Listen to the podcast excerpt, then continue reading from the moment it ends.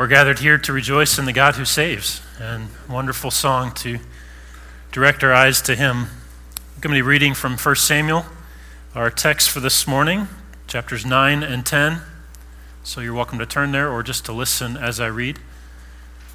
Last week we considered chapter 8, a sad chapter in many ways, as Israel turned from God, rejected God, and longed for a human king, as if any human could replace God. As I read chapters 9 and 10, watch the interweaving of Saul, Samuel, and God, and what these three main persons and main main characters, I should say, in this text, what they're doing and what they're not doing. So the triune God is at work in this text, but also watch Samuel and Saul. 1 Samuel 9, starting at verse 1. There was a man of Benjamin whose name was Kish, the son of Abiel, the son of Zeror, son of Becorath, son of Aphiah, a Benjaminite, a man of wealth. And he had a son whose name was Saul, a handsome young man. There was not a man among the people of Israel more handsome than he. From his shoulders upward, he was taller than any of the people. Now, the donkeys of Kish, Saul's father, were lost, so Kish said to Saul, his son, Take one of the young men with you and arise, go and look for the donkeys. And he passed through the hill country of Ephraim and passed through the land of Shalishah, but they did not find them. And they passed through the land of Shaalim, but they were not there. Then they passed through the land of Benjamin, but did not find them. When they came to the land of Zuph, Saul said to his servant who was with him, Come, let us go back, lest my father cease to care about the donkeys and become anxious about us. But he said to him, Look, there's a man of God in this city, and he's, he is a man who is held in honor. All that he says comes true. So now let us go there. Perhaps he can tell us the way we should go. Then Saul said to his servant, But if we go, what can we bring the man? For the bread in our sacks is gone, and there is no present to bring to the man of God. What do we have? The servant answered Saul again, Here, I have with me a quarter of a shekel of silver, and I will give it to the man of God to tell us our way. Formerly in Israel, when a man went to inquire of God, he said, Come, let us go to the seer, for today's prophet was formerly called a seer. And Saul said to his servant, Well said, come, let us go. So they went to the city where the man of God was. As they went up the hill to the city, they met young women coming out to draw water and said to them, is the seer here? They answered, He is. Look, he is just ahead of you. Hurry. He has come just now to the city because the people have a sacrifice today on the high place. As soon as you enter the city, you will find him before he goes up to the high place to eat. For the people will not eat till he comes, since he must bless the sacrifice. Afterward, those who are invited will eat. Now go up, for you will meet him immediately.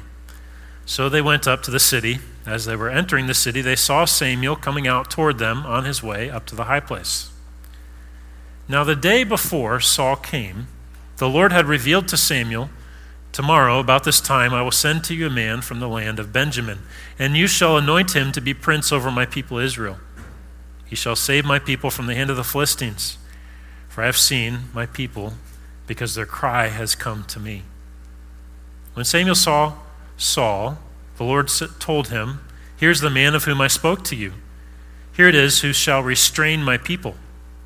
Then Saul approached Samuel in the gate and said, Tell me, where is the house of the seer? Samuel answered Saul, I am the seer. Go up before me to the high place, for today you shall eat with me, and in the morning I will let you, I will let you go and will tell you all that is on your mind. As for your donkeys that were lost three days ago, do not set your mind on them for they have been found, and for whom is all that is desirable in Israel? Is it not for you and for all your father's house? Saul answered, Am I not a Benjaminite from the least of the tribes of Israel?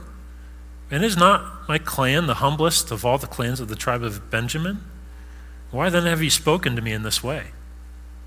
Then Samuel took Saul and his young man and brought them into the hall and gave them a place at the head of the of those who had been invited, who were about 30 persons. Samuel said to the cook, Bring the portion I gave you, of which I said to you, put it aside. So the cook took up the leg and what was on it and set them before Saul. And Samuel said, See, what was kept is set before you. Eat, because it was kept for you until the hour appointed, that you might eat with the guests. So Saul ate with Samuel that day. And when they came down from the high place into the city, a bed was spread for Saul on the roof, and he lay down to sleep. Then at the break of dawn, Samuel said to Saul on the roof, Up, that I may send you on your way. So Saul rose, and both he and Samuel went out into the street. As they were going down to the outskirts of the city, Samuel said to Saul, Tell your servant to pass on before us. And when he has passed on, stop here yourself for a while, that I may make known to you the word of God. Then Samuel took a flask of oil and poured it on his head and kissed him and said, Has not the Lord anointed you to be prince over his people Israel? And you shall reign over the people of the Lord, and you will save them from the hand of their surrounding enemies. And this shall be the sign to you that the Lord has anointed you to be prince over his heritage. When you depart from me, you will meet two men by Rachel's tomb in the territory of Benjamin at Zelzah.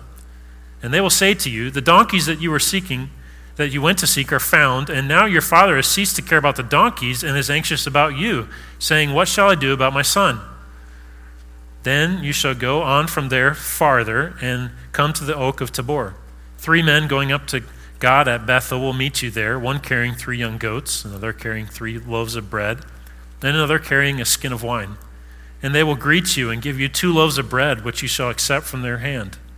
After that, you shall come to Gibeath Elohim, where there is a garrison of the Philistines. And there, as soon as you come to the city, you will meet a group of the prophets coming down from the high place with harp, tambourine, flute, and lyre before them, prophesying.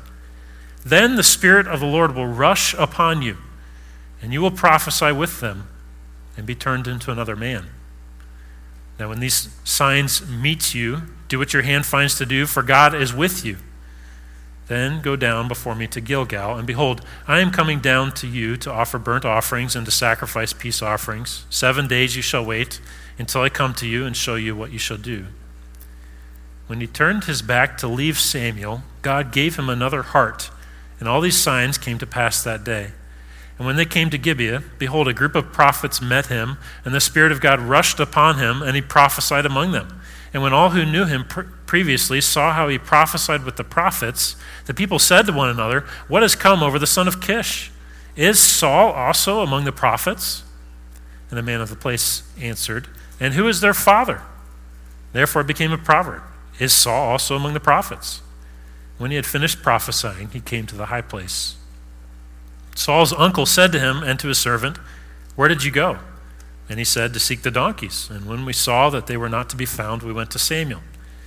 And Saul's uncle said, Please tell me what Samuel said to you. And Saul said to his uncle, He told us plainly that the donkeys had been found. But about the matter of the kingdom, of which Samuel had spoken, he did not tell him anything. Now Samuel called the people together to the Lord at Mizpah, and he said to the people of Israel, Thus says the Lord, the God of Israel, I brought you, I brought up Israel out of Egypt, and I delivered you from the hand of the Egyptians and from the hand of all the kingdoms that were oppressing you. But today you have rejected your God, who saved you from all your calamities and your distresses. And you have said to him, Set a king over us. Now therefore present yourselves before the Lord by your tribes and by your thousands. Then Samuel brought all the tribes of Israel near and the tribe of Benjamin was taken by Lot. He brought the tribe of Benjamin near by its clans, and by the clan, and the clan of the Matrites was taken by Lot. And Saul the son of Kish was taken by Lot. But when they sought him, he could not be found. So they inquired again of the Lord, Is there a man still to come? And the Lord said, Look, he has hidden himself among the baggage. Then they ran and took him from there, and when he stood among the people, he was taller than any of the people from his shoulders upward. And Samuel said to all the people, Do you see him whom the Lord has chosen? There is none like him among all the people. And all the people shouted, Long live the king! Then Samuel told the people the rights and duties of the kingship, and he wrote them in a book and laid it up before the Lord. Then Samuel sent all the people away, each to his home. Saul also went to his home at Gibeah and with him went men of valor, whose hearts God had touched. But some worthless fellows said, How can this man save us? And they despised him and brought him no present, but he held his peace.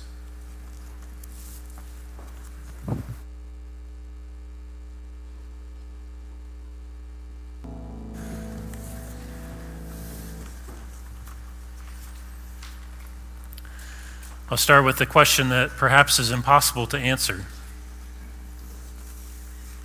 How many times before you turned to Christ did you reject the gospel as it was presented to you? How many times did you need to hear the truth of salvation in Christ alone by faith before you actually turned in faith to Christ? That sometimes it's a very slow dawning of awareness, isn't it, as you hear? Sometimes it's rather dramatic.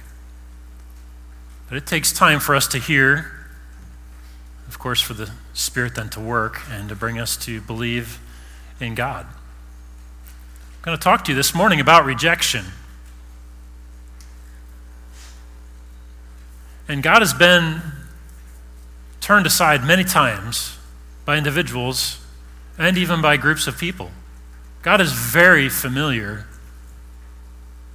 with rejection. And just as I previously said in 1 Samuel 8, the people had made it very clear that they were turning from God as their king and they wanted somebody else. And yet, God's merciful work among the people of Israel continues. That's what I want you to be amazed by this morning. That the same God who has just been rejected by his people continues his work, his merciful work among them going forward. Our God is great, as we've just sung. But we see that greatness within the mundane life, day by day, that we live. And sometimes it's within that very mundane and yet disappointing life that the mercy and grace of God shine the brightest. The future king of Israel is introduced at the very beginning of chapter 9, there was a man. Of course, that man originally that speaking of is Saul's father. Saul comes from a wealthy family. He comes from a family that is established. Their genealogy is known here. So, this man, Saul's father, probably has some influence among his tribe at least. And that is helpful to us because this man's wealth is on the run. It's in donkeys. It, people didn't always have a bank account in those days. Their wealth was stored up often in livestock. And some of his wealth has been lost, and so Saul is sent to, to track it. But first, we see this introduction of Saul. And how is he described, this future king? Is he described as a man whose heart longs for the law? Is he described as a man who's sacrificially living for others? a man who knows how to direct people to God? No, he's, a, he's described as a good looking man who's tall. Those are Saul's distinguishing marks. Oh, and he's from a, an established family that has money. Remember, what did Israel want? He wanted a king like other nations. And God is going to give them that king. And here is how that king is set apart. He's taller than anybody else in the nation. So, what is communicated here at the beginning? This is a man who looks like a king. Let's say you buy a desk and you're bold, so you buy an IKEA desk and you get the boxes before you and you lay out all the parts. You want to make sure that everything's there.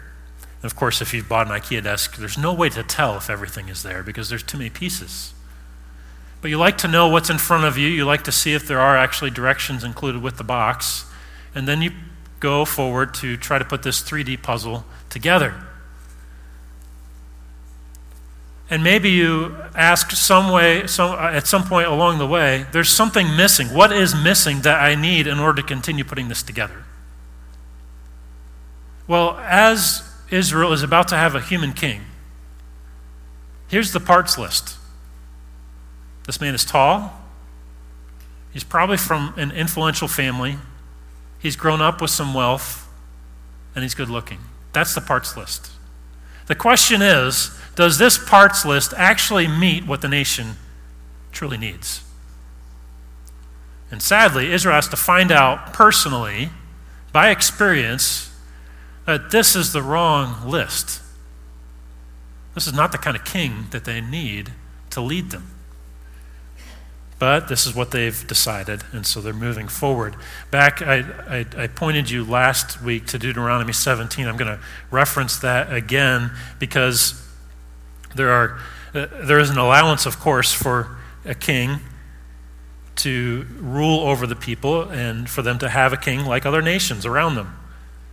But in Deuteronomy 17, verse 18, God had already told the, the, the, Israelites when he sits on the throne of his kingdom, he shall write for himself in a book a copy of this law approved by the Levitical priests, and it shall be with him, and he shall read it in it all the days of his life, that he may learn to fear the Lord his God by keeping all the words of this law and these statutes and doing them, and that his heart may not be lifted up above his brothers, and that he may not turn aside from the commandment either to the right hand or to the left, so that he may continue long in his kingdom, he and his children in Israel.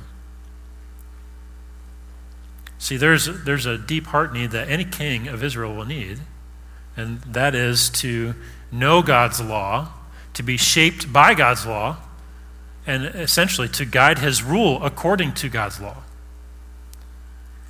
You're not going to see that anywhere in Saul's actions. Saul's a confusing man. Be ready to be confused by Saul. But this is what's missing, and it's missing from the very beginning.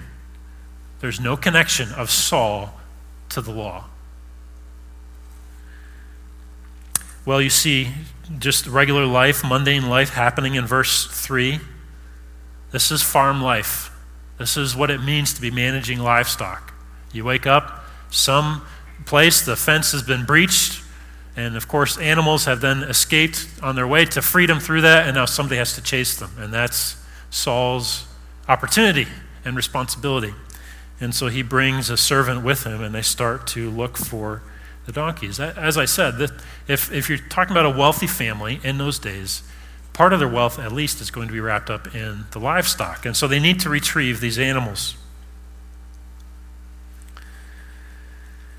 As they go, it's very apparent that they end up going on a longer trip than they expect. And they're passing through all this countryside looking for the animals. They're unsuccessful to the point where finally Saul says in verse 5, Let's go back.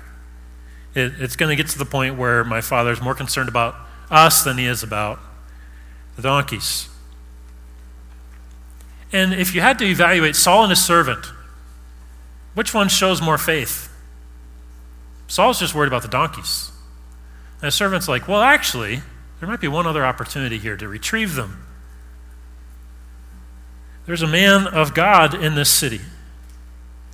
And he's a man who is held in honor, and all that he says comes true. I, I've read through this passage multiple times, listened to it, and it, this is just the joy of studying God's Word. I'm reading this text to you this morning.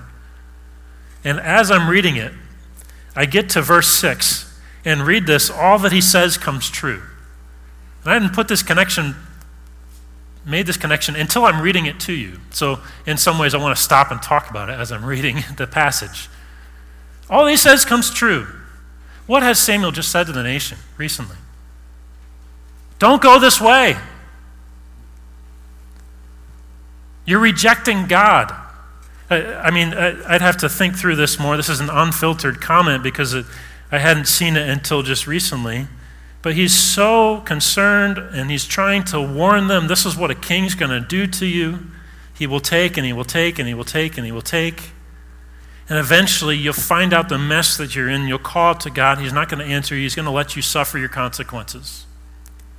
And here's an unnamed servant saying, Let's go seek the man of God because his words are dependable. Oh, if all the nation understood that, they'd be in a different spot.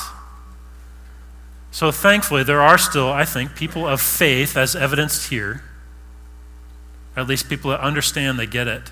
But Saul is not one of them. He's just trying to get the donkeys back. And so he says, Well, do we have something to give to this man of God if we go to him? I have nothing. And the servant even comes up with the gift. By the way, you can bring by any gift you want during the week, but I'm not going to be able to help you find your lost items. This is something of the past, it's not something of the present. But think about this Samuel is such a man that even when it comes to lost livestock, the servants of Israel, or at least one servant of Israel, knows that he's approachable. And what does that say about God as well? God is involved in the details of the lives of his people. It's just a beautiful thing to see here. Well, they go and they're they're, they're, they're going to make their way to Samuel the prophet, Samuel the seer. And so, as they're on their way, they get pointed that to where he is. There's about to be uh, some sort of feast and sacrifice, and they go and they meet Samuel. But I want us to realize that even though Saul is turning to Samuel here, it's for a pragmatic reason. He's just trying to get the donkeys back. This is not a time where he's intending to join in the worship of God. There's no indication of that. His mind is on the animals. And so, yes, he is seeking Samuel, but that is really just at the advice of his servant. And, and, so far, is there anything that stands out that would say, man, this is, this is a good choice? Israel should be looking at Saul as a king. Again, the only distinguishing marks for him wealth, looks, and height even as we see him operating in regular life. And I would emphasize this is just maybe not a typical day in the life of Saul, but this is fairly normal. This is farm life for him. And we get to, to watch. By verse 15, though, now it's not just uh, Saul being introduced. It's not just he's searching for livestock and, and, and that search leads him to Samuel. Now we start to see behind the curtain what God is intending to do. And really, from verse 15 through a good portion of chapter 10, we see God setting apart his choice, Saul, to be king. This is now what God is doing to set Saul aside for this role. And we get the behind the scenes look. Again, verse 15. The day before Saul came, the Lord had revealed to Samuel, Tomorrow, about this time, I will send to you a man and you shall anoint him. So, anointing being set aside for the task of being prince or leader or king over the Israelites. Samuel is to be the kingmaker. And he's to do that even though he doesn't want this course. Let's remember that too.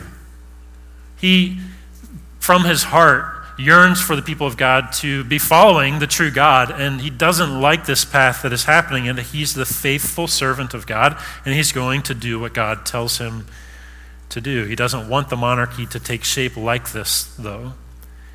I love verse 16, the end of it. This is what Saul is going to do. For I have seen my people because their cry has come to me.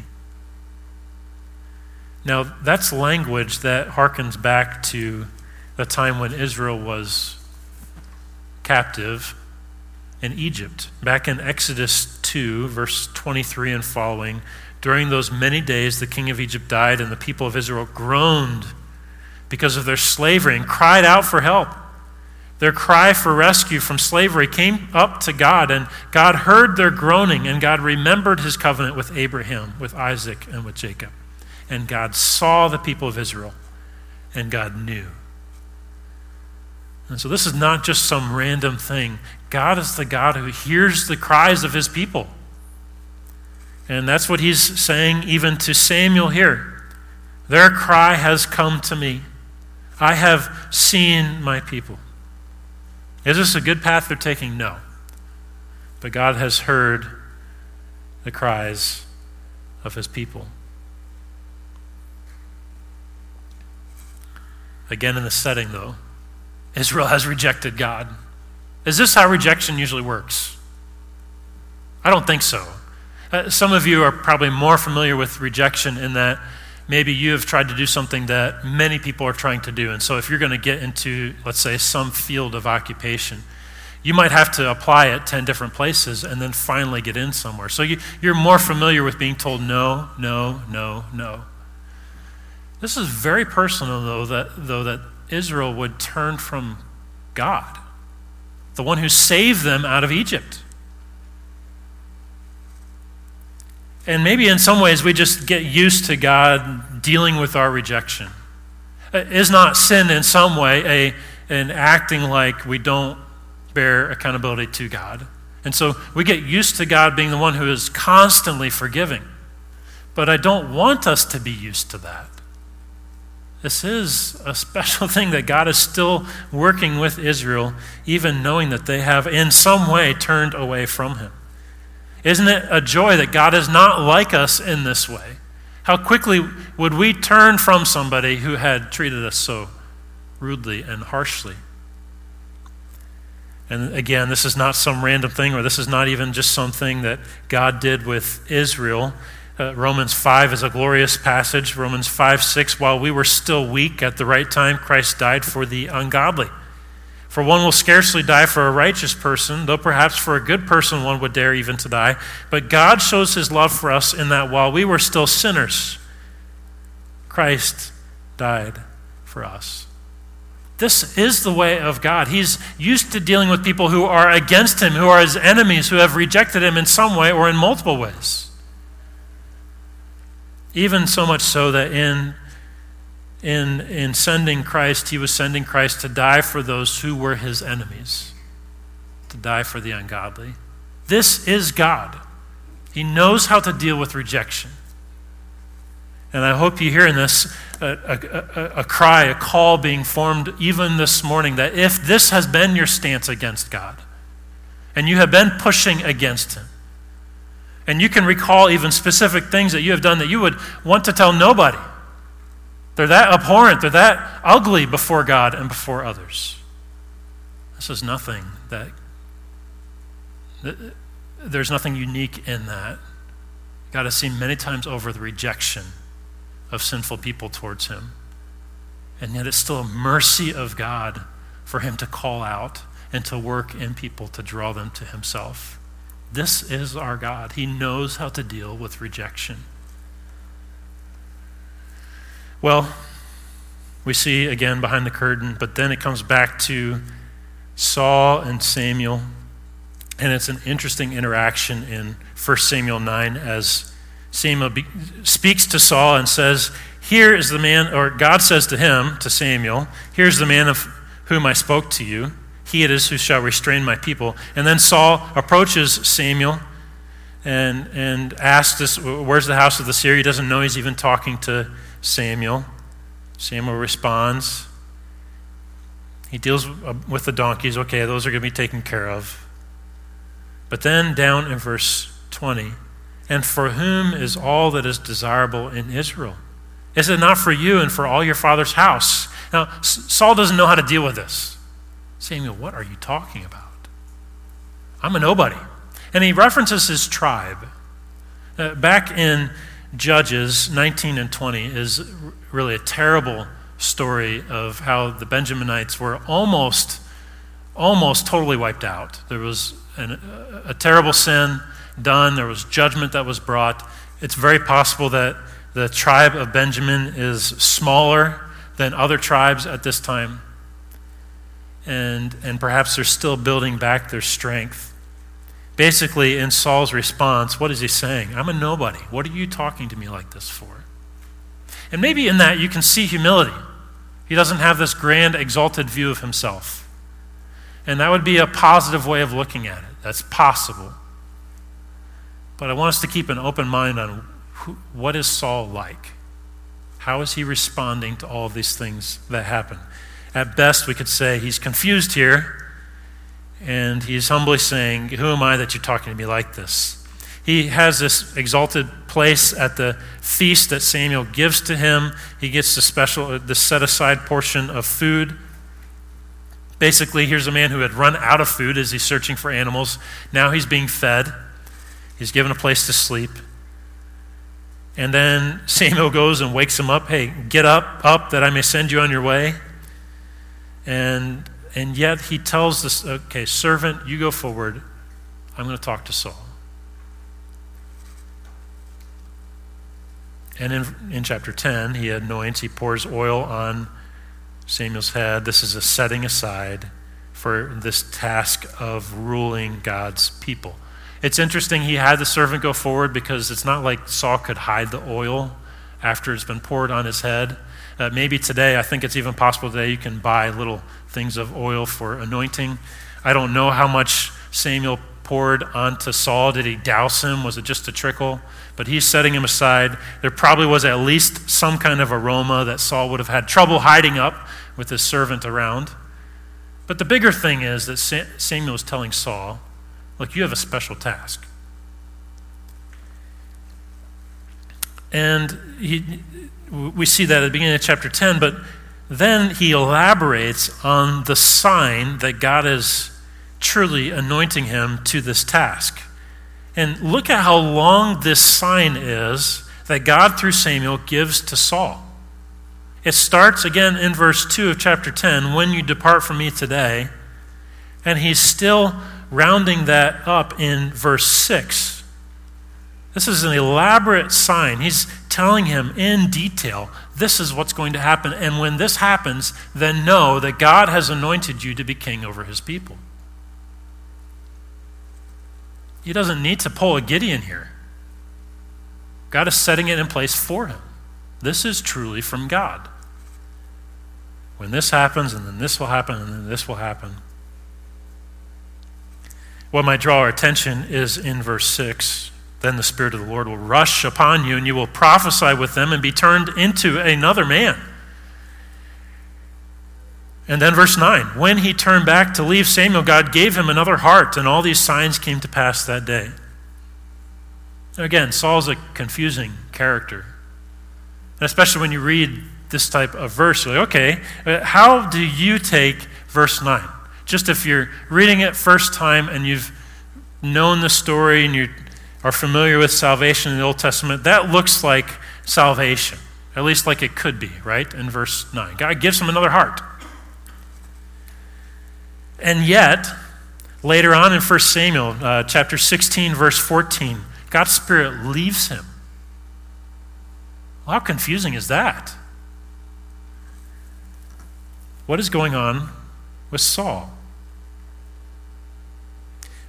I think we want to start in verse 6 with this. The Spirit comes on him for what purpose? To prophesy.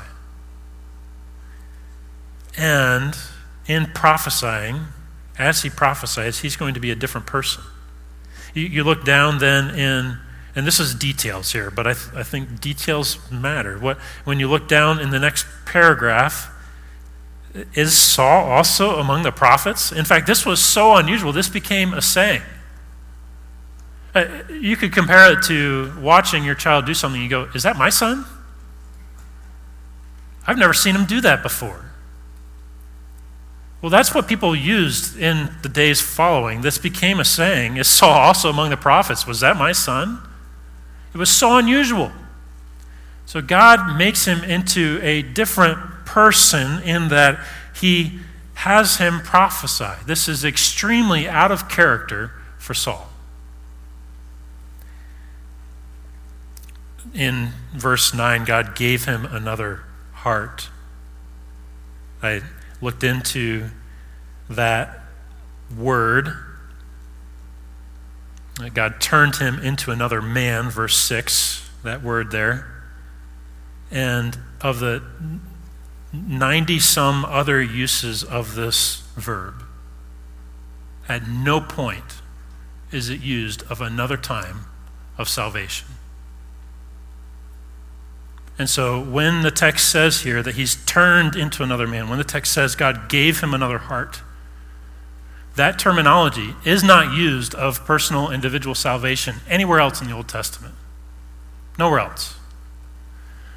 And I think it's safer to say what God did is God turned him into another man in that he made him for a short time into a prophet. And he prophesied. Again, because you look at Saul's life in 1 Samuel and you just don't see evidence of a man whose heart is drawn to the law, whose heart is truly submissive to the one true God, whose heart is drawn to God.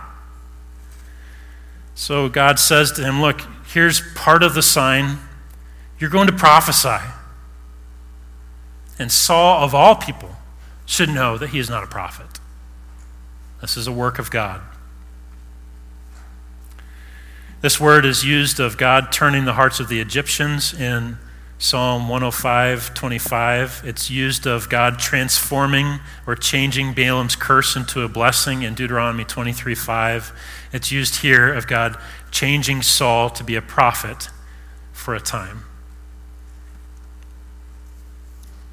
It was an alarming event that took place, even so that people said, Who is their father? down in verse 12. Basically, who's over all this? What, what, what is going on? It's very unusual. But it should confirm to Saul, all that being said, what's the purpose? It's to confirm to Saul, You are going to be the king. God has worked, this is God's will for this to happen because the people have rejected him. Saul, you are going to be the king and this is from God. That's the purpose. And what should that do for Saul? If you had this kind of confirmation from God, what we would hope would that do for you in the role that God has given to you? It should give you confidence. This is truly of God. Interesting. Let's go to the next paragraph then because we don't see confidence from Saul. Verse 14 Saul's uncle said to him and to his servant when he gets back, Where'd you go? Well, we were looking for the donkeys. And we went to Samuel. Oh, what did Samuel say? Well, he told us where the donkeys were. You know, it's like that time when your, your teenager gets back and said, Well, when I was pulling into the driveway, I might have nicked the mailbox on the way into the driveway. And you go out there and look, and your, your, dri- your, your mailbox, which is, you cemented in on a 4x4 post, is drug halfway down the driveway. This is no nick on the car. Saul went to see Samuel. He was anointed as king. He was given a specific prophecy from Samuel to confirm that he was going to be king, and he prophesied. Well, Samuel told us where the donkeys were. And this is the future judge, king of Israel. How's that parts list looking?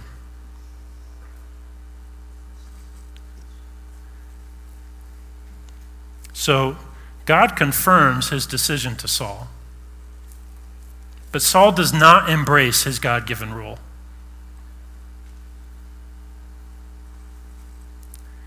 His confirmation is detailed, it's specific.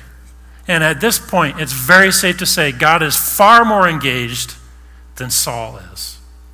Right? God is continuing his work in Israel. And this king is far too passive. Let's say you need a new bookshelf, and so you hear of a person who makes rather good shelves, and you contact that person, you give the, the specs, and eventually the day comes when you find out you can go and pick up your bookshelf. And as you get to the workshop, you're walking in and you just notice everywhere there's buckets and buckets of these used bent nails, and there's a bunch of stacks of wood that's twisted, it's warped, it's stained, looks totally unfit for anything. And as you're walking through the workshop, you start to see how whoever's working here is working to refashion these nails and to shape up this wood. And by the end, you come to your shelf, which looks amazing.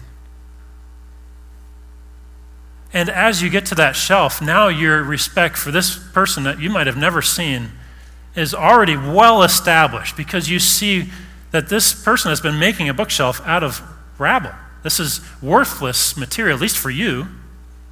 This is a master craftsman who knows how to make a shelf.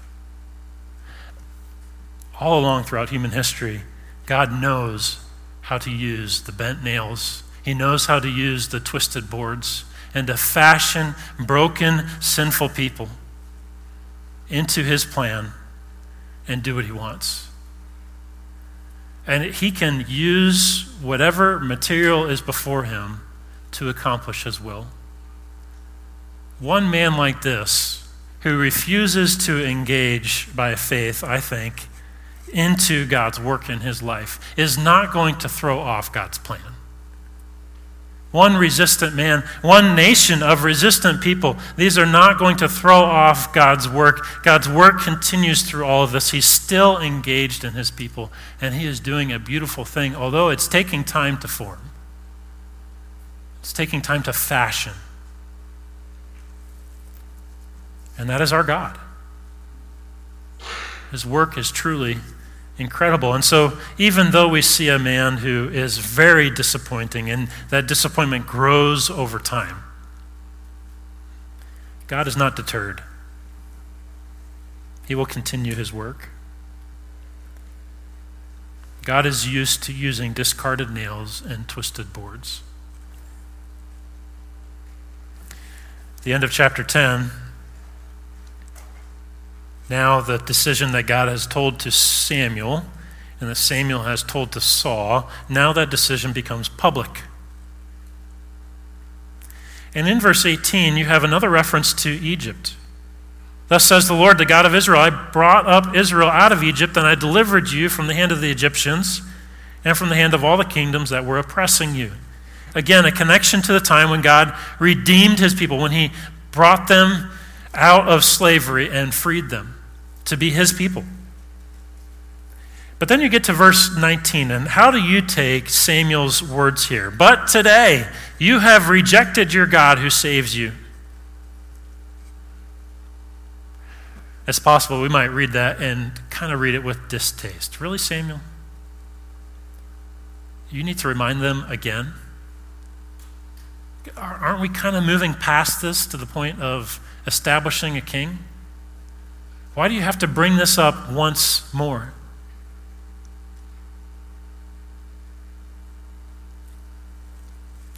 I hope that you're encouraged by Samuel.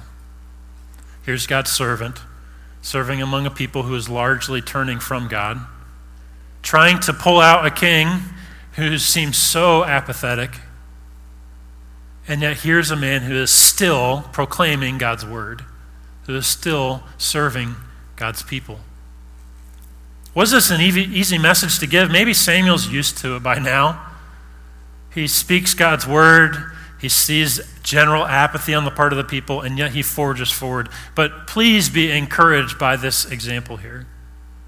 Because this is how it works. Often, God's message is not something that people want to hear.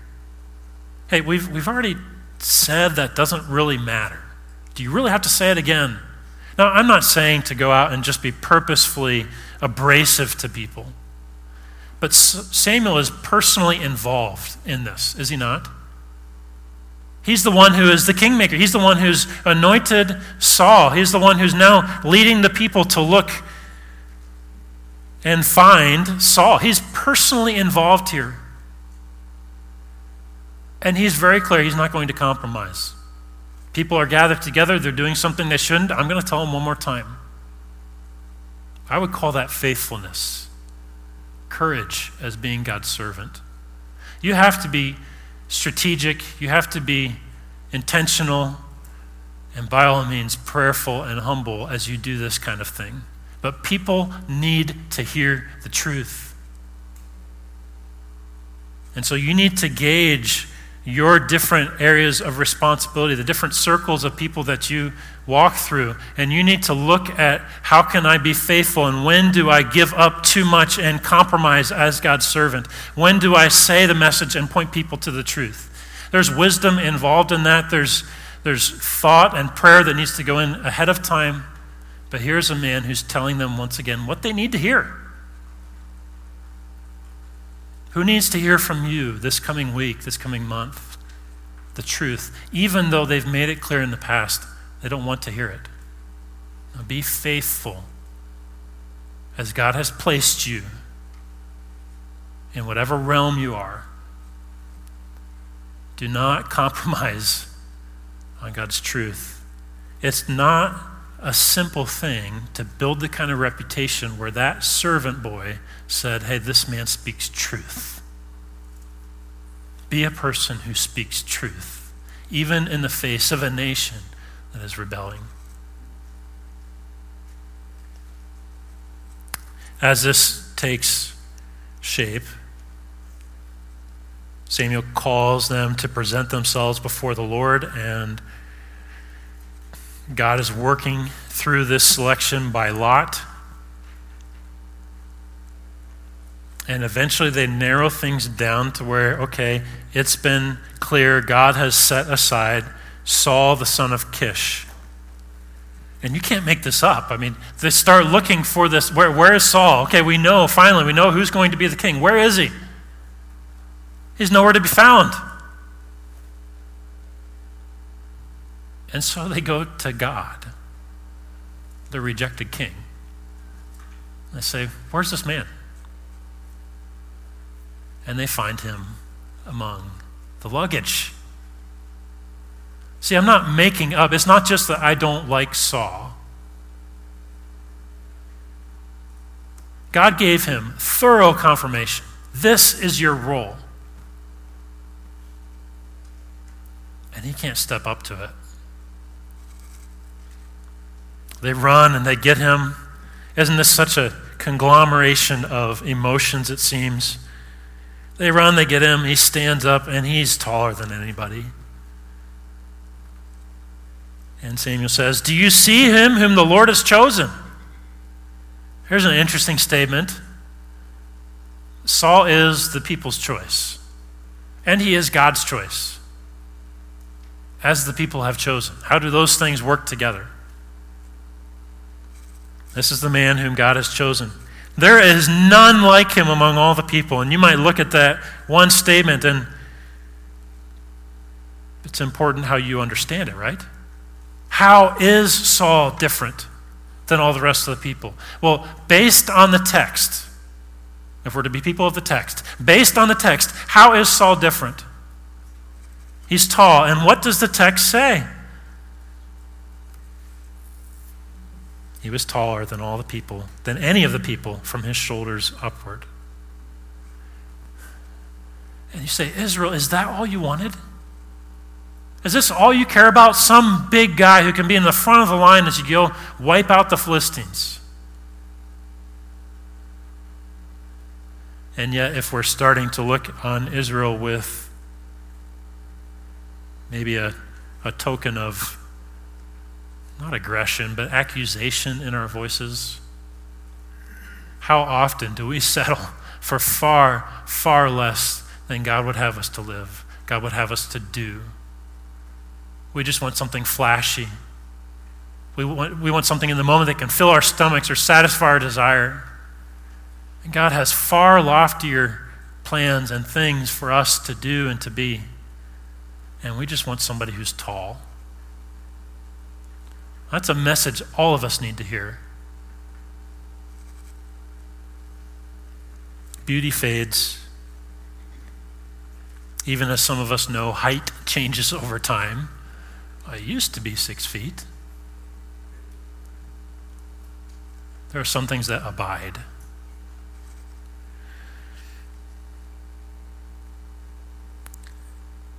And the confusion continues. All the people shout. Long live the King. They had the infinite God, and now they've chosen a mortal man.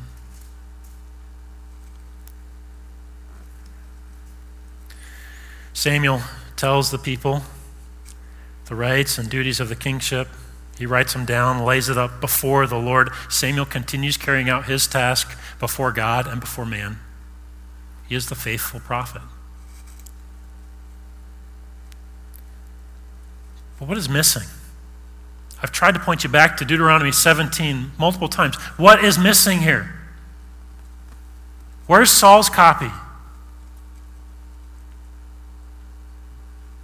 In a time when people don't have personal copies of Scripture, the king gets one. This should be a privilege. There's no evidence of it.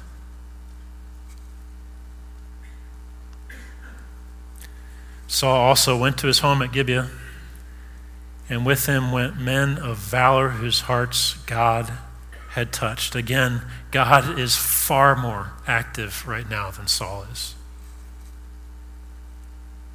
Of course, no nation is completely happy. Some worthless fellows, that harkens back to chapter 2, verse 12, Hophni and Phinehas. Some worthless fellows said, How can this man save us?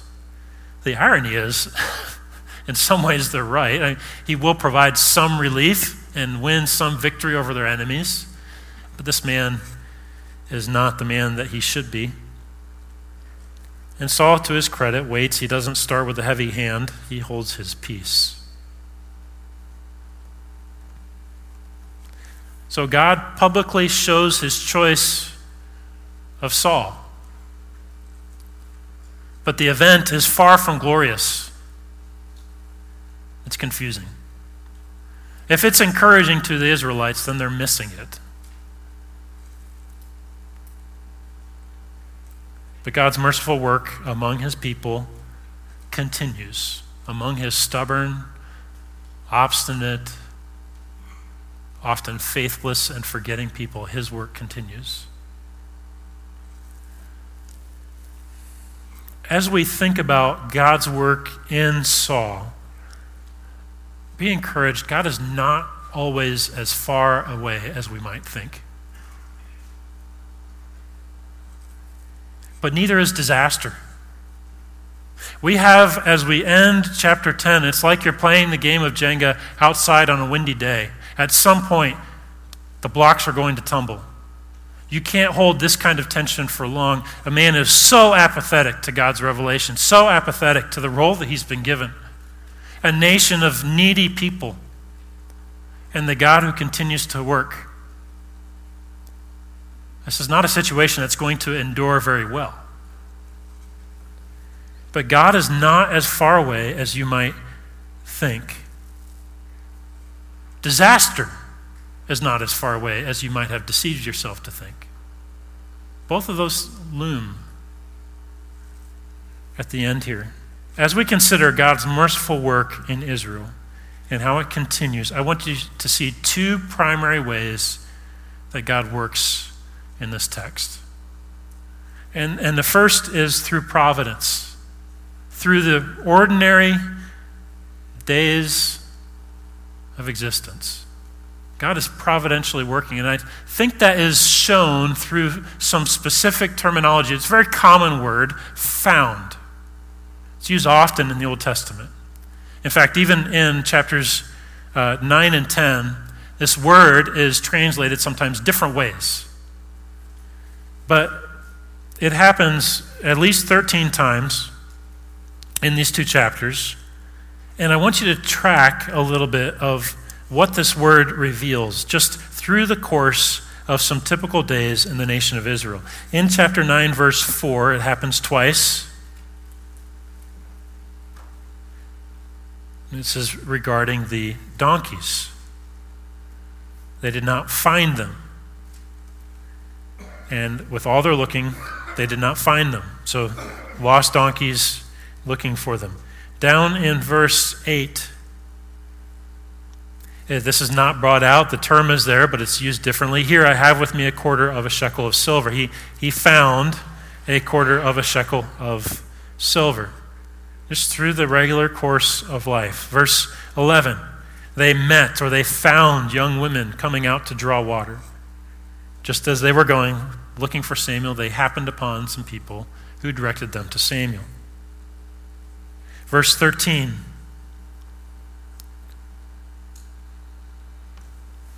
As you enter the city, you will find Samuel. So, and then it, it happens again in, in that verse. They're, they're meeting up with him. Down in verse uh, 20. Do not set your mind on the donkeys, they have been found just through the course of regular life. Down in verse 10, twice the word occur, uh, chapter 10, twice the word occurs. You will meet or you will find men by Rachel's tomb. And then verse 3, found again, is happening. Uh, you will meet or find three men. Down in verse 7, when these signs meet you or find you, do what your hand finds to do. Actually, just the found part. When these signs meet you, do what your hand finds to do. In other words, do the opportunities that God is giving you to do. Down in verse 16 of chapter 10, he told us plainly the donkeys had been found. But then I think really the thing that culminates this is down in verse 21. You have all this terminology about donkeys, meeting people. But then when the nation is looking, almost like the donkeys who could not be found, now Saul could not be found. And where did the people turn? They turn to God. They turn to the one who actually, in many ways, unbeknownst to them, has been working all along through this whole mundane, regular story about donkeys and about a future king. And God is the one who finds for them this man. You say, well, how do you bring that together? Who is the one, in the end, who finds Saul, God? Who is the one who is guiding all the regular, normal, typical events leading up to that, along with some unusual ones of prophesying? It's God. Who's the one who is guiding all the little events of your lives and of my life? It is God all along the way. Even as you make your own choices, God is the one who is working unseen so often to do his plan. As you're looking and as you're finding, God is still working. He's always near, and His merciful work continues. Maybe you're one whose heart, believer or not, has been pushing back against God in some way. I would encourage you don't miss the mercy of God around you. It is happening. And so often we just continue on our day. Oh, look what happened. We don't think about what's really going on. God's merciful work continues. And you might think in that, well, I know what I've done. How could He show mercy? But that's the nature of mercy, it's undeserved. And you might call to mind the wretched things that you've done to push God even further. I'd point you back to Romans 5. While we were still sinners, Christ died for us. He came for the ungodly. So if you've concluded that you're part of the ungodly, then you're at least part way to accepting biblical truth. And that ungodliness is wretched, it's reprehensible, it's ugly. It thrives in the dark. We don't want to bring it into the light. And because of that, we are tempted then to turn further away, keep walking away from God. He would never be able to handle the wickedness that I've done. But this is how God works even with Israel, as they rejected and pushed him away. His merciful, providential work continues among them. His merciful, providential work continues within creation today. He's still working. And remember even how he spoke of the cries of his people in chapter 9, verse 16 For I have seen my people because their cry has come to me. I would encourage you God is waiting for the cries of more people, calling on him. When they finally see that there is nothing else in all of earth who can help except this God alone. That's the cry that God treasures.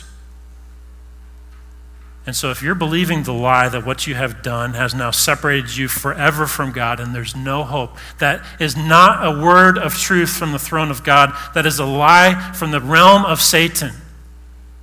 Push against it. Do not believe it. It will lead you to death.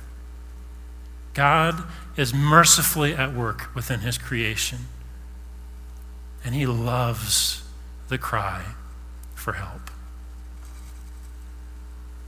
So see his merciful, providential work within this nation through mundane events of life, but also see his merciful work through his servant. I've already brought this out a little bit, but think of Samuel. Here's Samuel working with Saul, and Samuel is near the end of his life. He's a well seasoned man, he's seen many different Israelites. He's not fooled as he looks on Saul. And yet he continues to serve. He can probably see what's going to take shape as Saul rules. He's trying to put everything in place that he possibly can. He's telling the nation about what to expect with the kingdom. He's writing things down, he's laying it up before the Lord. He's doing his part, even as he looks in the face of an apathetic or probably escapist king. Samuel continues faithfully. Can you relate to that? Are there people around you? You're trying, you're, you're, you're trying whenever you can to hold up biblical truth. You're trying to point them to Christ. You're trying to pull them along with you. And yet we know that we cannot change the heart. That's not our realm. Don't give up as God's faithful servant. Live within that difficult environment. Exude through your very life the love of God. Speak the truth of God. And take comfort knowing that you're not the first and you're not the last who needs to serve in a difficult environment surrounded by rebellious people who are apathetic about biblical truth. And they need a testimony of God's light. So stand up in those moments and point to the light of Christ. God's merciful work continues through this man. And I would encourage you that God's mercy is to be shown through God's people today. You are the representations of Christ. So, by faith, perhaps with trembling, embrace those opportunities and show Christ. And may they see through us that our God is a merciful God the God of truth, and the God of hope. God, thank you for this text. Thank you for your merciful work as it continues even today. We are people often prone to spots of rebellion, choices that are against you and your ways. And yet, in love, you continue to work in our lives and to bring us to confession and repentance. You amazingly shape us to be more and more like Christ over time. This is truly a privilege to be in Christ, your people who are greatly blessed. May we take encouragement from your providential and direct work within the nation of Israel, as we've seen in the text today.